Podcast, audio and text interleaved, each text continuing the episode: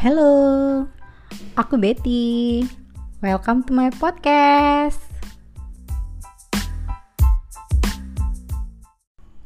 Oke, ketemu lagi. Bisa dengar lagi setelah break hampir dua minggu, tiga minggu ding ya, tiga minggu belum ngebuat podcast lagi. Malam ini saya mencoba membuat podcast lagi tentang hmm, bagaimana merancang media kampanye untuk isu perempuan dan anak. Sebenarnya ini materi yang sudah saya sampaikan uh, pada saat bulan puasa lalu dan untuk artikelnya dalam bentuk format artikel itu bisa teman-teman lihat di bincangperempuan.com di website uh, atau kalau yang nggak punya waktu untuk uh, ngebaca artikel bisa dengerin podcast karena kan uh, dengan melalui podcast sekarang kita udah uh, bisa melakukan kegiatan lain sambil dengerin podcast sambil dapat ilmu melalui mendengarkan podcast gitu. Jadi ini juga bisa di share untuk teman-teman anak-anak SMP atau SMA yang suka sama desain-desain gitu. Ini materi saya sampaikan pada saat itu ketika diminta oleh Yayasan Pupa untuk merancang media kampanye untuk isu perempuan dan anak yang saya cukup excited ya ternyata uh, untuk anak-anak SMA sekarang mereka sudah mampu merancang uh, media kampanye itu dalam bentuk uh, player yang isinya baik itu player maupun video yang isi konten-kontennya itu cukup bagus dan cara mereka mendesain pun juga cukup bagus dengan memanfaatkan aplikasi-aplikasi yang sifatnya free buat desain yang saat ini kan banyak begitu banyak aplikasi buat desain yang sifatnya gratis ada di Google Store maupun di App Store. Nah kayak Canva atau mungkin dia menggunakan Snapseed untuk ngedit fotonya. Dan itu uh, desain mereka bagus. Cuma memang harus ada beberapa hal yang harus diperbaiki. Mulai dari foto kemudian pemilihan kata dan itu memang harus lebih diperbaiki lagi. Cuma kalau untuk dari segi mereka menuangkan idenya itu excited anak-anak itu saya suka mereka bagus. Oke, lanjut aja ya. Uh, di uh, materi kali ini saya bakal coba me mereview lagi bagaimana merancang media kampanye untuk isu perempuan dan anak. Sebenarnya apa sih itu kampanye? Dan tujuan dari kampanye. Kemudian bila kampanye itu tercapai. Sebenarnya kan kalau e, dari kampanye aja kita udah tahu lah ya, kampanye itu suatu bentuk tindakan atau upaya yang dilakukan tidak hanya oleh satu orang, tapi juga oleh sekelompok orang, bisa dilakukan juga oleh organisasi politik atau juga bisa dilakukan oleh organisasi sosial, relawan, untuk mendapatkan dukungan. Dari siapa? Dari masyarakat, dari publik terkait isu atau terkait goals yang ingin dicapai. Contohnya aja, misalnya kampanye uh, menolak kekerasan atau bisa juga kampanye menolak uh, apa hadirnya suatu industri baru yang akan berdampak pada lingkungan atau bisa juga kampanye mendukung seseorang untuk maju di suatu parlemen atau sebagai kandidat ini ini bla bla bla bla. Pokoknya intinya kampanye itu seperti itu. Eh, nggak nggak jauh beda. Boleh dibuka di KBBI daring atau boleh juga buka di sejumlah uh, literatur yang bisa diresum dari pendapatnya Kotler atau Roberto. Itu yang saya pakai di tulisan saya di artikel yang saya buat. Nah, kalau dilihat dari tujuannya, jadi kampanye itu kan sifatnya kita ingin mengorganisir sejumlah kelompok dan golongan agar berada dalam satu frame pemikiran terkait materi materi sorry terkait materi kampanye tersebut. Nah, tujuannya sih tergantung depend on sama goalsnya tadi bisa sifatnya negatif bisa sifatnya positif juga bisa sifatnya abu-abu. Dan kayaknya juga abu-abu lah ya. Nggak perlu dijelasin. Antara abu-abu gabungan antara putih dan hitam. Nggak usah diexplain lah ya itu ya. Hmm. nah kalau dari pelaksanaannya kampanye seperti dari awal tadi saya bilang itu bisa dilakukan secara sendiri berkelompok ataupun bisa dilakukan melalui media media kampanye yang bisa dilakukan yang bisa digunakan juga banyak. Itu bisa berbentuk on online maupun offline. Misalnya aja kampanye untuk mendukung uh, suatu kebijakan itu kan biasanya kita gunakan uh, ada petisi. Itu kalau yang pakai sistem petisi kayak gitu biasanya itu ada dari change.org itu di change kemudian itu bakal banyak yang ngumpulin tanda tangan terus di share share share ke medsos sampai akhirnya terkumpul sekian ribu tanda tangan gitu atau juga bisa dalam bentuk aksi ya misalnya kalau teman-teman di Haji itu suka turun ke lapangan tapi tidak tidak tidak sifatnya anarkis ya uh, misalnya uh, tentang Mayday itu dilakukan di media sosial bisa juga turun ke lapangan tentang mendukung suatu kebijakan atau menolak suatu kebijakan. Nah, untuk medianya itu ada beberapa yang bisa dilirik. Mulai dari media elektronik, komunikasi, cetak, digital maupun media luar ruangan. Berupa podcast be, sorry poster bukan podcast. Berupa poster banner billboard atau papan nama. Kalau media elektronik kita udah tahu semua ya.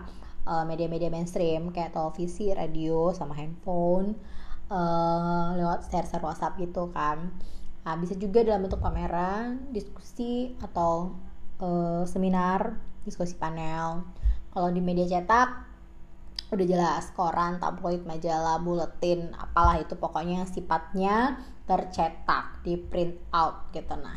Nah, bisa juga dari media digital lewat website, sosial media, email, aplikasi, uh, chatting dan lain-lainnya.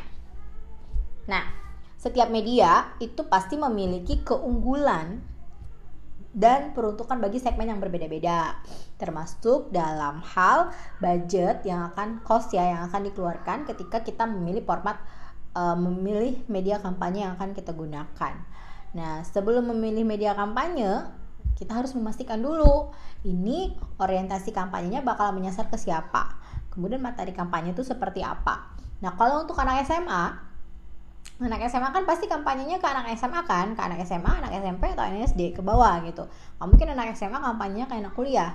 Nggak ini dong nggak apa agak agak melawan gravitasi lah ya. Nah kalau anak SMA itu kan kampanyenya khususnya untuk masalah kekerasan uh, isu perempuan dan anak ini gimana salah satunya menolak pernikahan dini jangan sampai uh, menolak pernikahan dini dan jangan sampai terjadi pernikahan dini yang akibat uh, perilaku seks bebas itu teman-teman ya anak-anak teman-teman bisa menggunakan media kampanye yang murah dan banyak dan pasti dimiliki oleh setiap orang saat ini media sosial. Karena media sosial selain diketahui murah, bisa menyasar semua remaja yang memiliki media sosial. Hari ini nggak mungkin nggak ada remaja yang nggak punya medsos.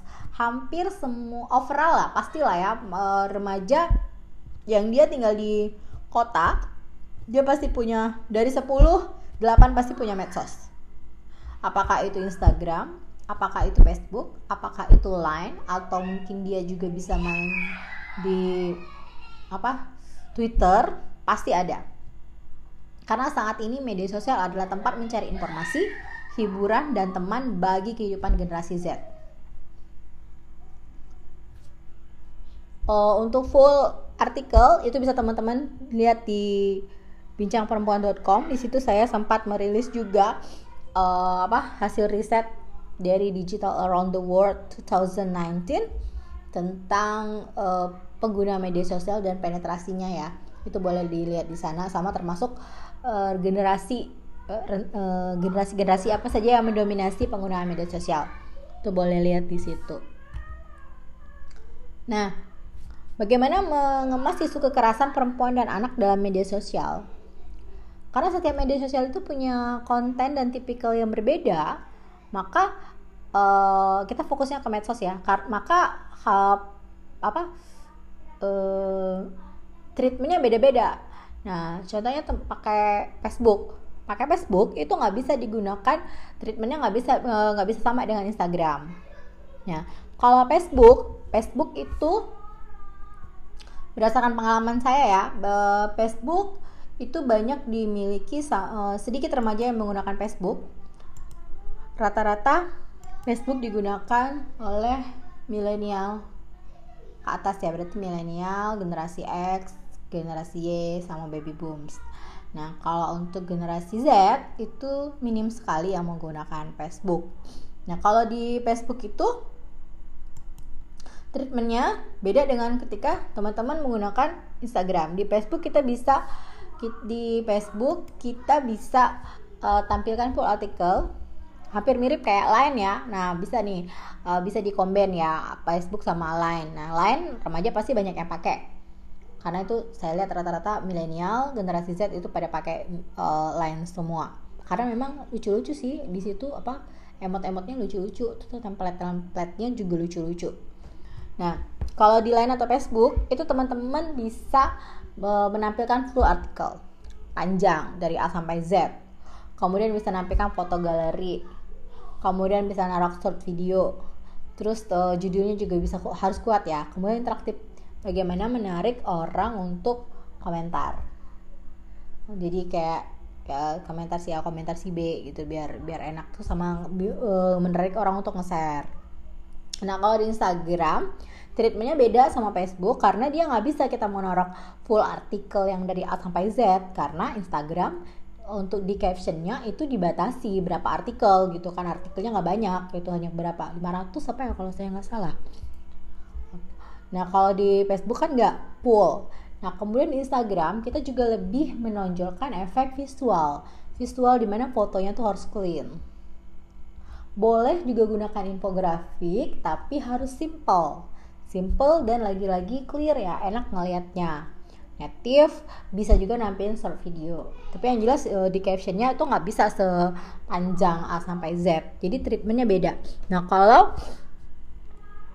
tapi dari sekian itu tetap balik-balik harus fun informatif interaktif dengan tema dan isu yang populer kemudian karakter admin. Adminnya kalau misalnya orang komen ya mungkin di fast respon lah ya jangan di jangan terlalu lama di responnya atau mungkin cuma di read kalau bisa sih fast respon jadi kan sifatnya komunikatif ya ada komunikasi dua arah. Begitu. Nah terkait cara mengemas isunya karena ini kita menyasarnya ke remaja otomatis uh, kita menggunakan bahasa yang harus yang mudah bukan harus yang mudah untuk dimengerti oleh remaja. Tidak menggunakan bahasa yang terlalu berbelit-belit bisa langsung fokus ke apa ini kan remaja. Namanya remaja kan remaja paling nggak suka dengar penjelasan yang berbelit-belit penjelasan yang muter-muter dia pasti nggak mau atau terlalu banyak dianalogikan bla bla bla bla. Dia maunya kalau begini nanti bakal kayak begini dan ini begini kayak gini. Kemudian menyenangkan tidak menggurui dan tidak terkesan mengatur. Karena remaja kan pasti nggak mau kan langsung brek brek brek brek. Walaupun harus tugas tapi tidak mereka tidak akan mau uh, ketika kita oh nanti kamu sifatnya bakal kayak gini kayak gini. Ya itu kan yang cenderung ngegas gitu. Remaja nggak mau karena dia merasa dia sudah besar. Anak saya aja yang baru menjelang 8 tahun ketika saya nasihatin dia bakal ngomong mami Ica ini udah, udah dewasa gitu kan. Dewasa halo dewasa. Baru menjelang 8 tahun itu dia mau transisi buat naik-naik remaja ntar kan di 17 gitu kan. Itu sudah tidak mau diguruin jadi ngomongnya harus lebih ke kita kayak ngomong sama sahabat kayak ngomong sama teman. Jadi tidak terkesan mengatur tapi sebaliknya kita tuh menjadi pribadi yang menyenangkan kemudian membuat semangatnya untuk tumbuh sama termotivasi jadi dia mau cerita dia mau berbagi kita makanya bahasanya harus eh, bahasa-bahasa uh, yang enak okay? kemudian menggunakan infografis atau video boleh tapi hindari justifikasi fisik jangan ada body shaming oke okay? dan yang paling penting tetap berpedoman pada uh, kode etik jurnalistik plus pedoman pemberitaan ramah anak. Itu khususnya untuk media mainstream. Kalau digunakan menggunakan media mainstream untuk kampanye. Di mana? Kalau kita nggak kalau misalnya kita mau kampanye kekerasan ada pernikahan dini atau ada anak yang menjadi korban uh, kekerasan seksual sehingga dia sampai hamil dan itu mau kita share ke medsos sebagai contoh kita nggak bisa menyebutkan ini uh, nama anaknya ini loh nggak bisa. Kemudian alamatnya ini loh nggak bisa. Umurnya ini loh nggak bisa. Dia sekolah di sini nggak bisa. Pokoknya foto termasuk foto pun kita juga tidak bisa. Alangkah baiknya mungkin digunakan ilustrasi aja. Dan kalaupun kita mau nampilin foto mungkin kita nampilin foto pelaku. Tersangka ya tersangka bukan pelaku. Tersangka. Karena kan kita masih sifatnya asas praduga tak bersalah jadi jadi kita tidak bisa menjudge seorang pengadilan yang menentukan dia jadi pelaku atau tidak tapi just tersangka foto tersangka itu itu pun kita blur oke okay.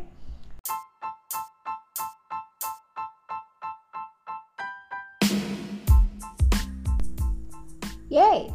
Hmm, jadi itu tadi podcast aku. Uh, kalau kamu tenang, tolong di like ya, terus di share ke sosmed kalian, dan boleh juga kasih kritik dengan mention ke sosmed aku. Hmm. See you in the next podcast. Thank you. Bye bye.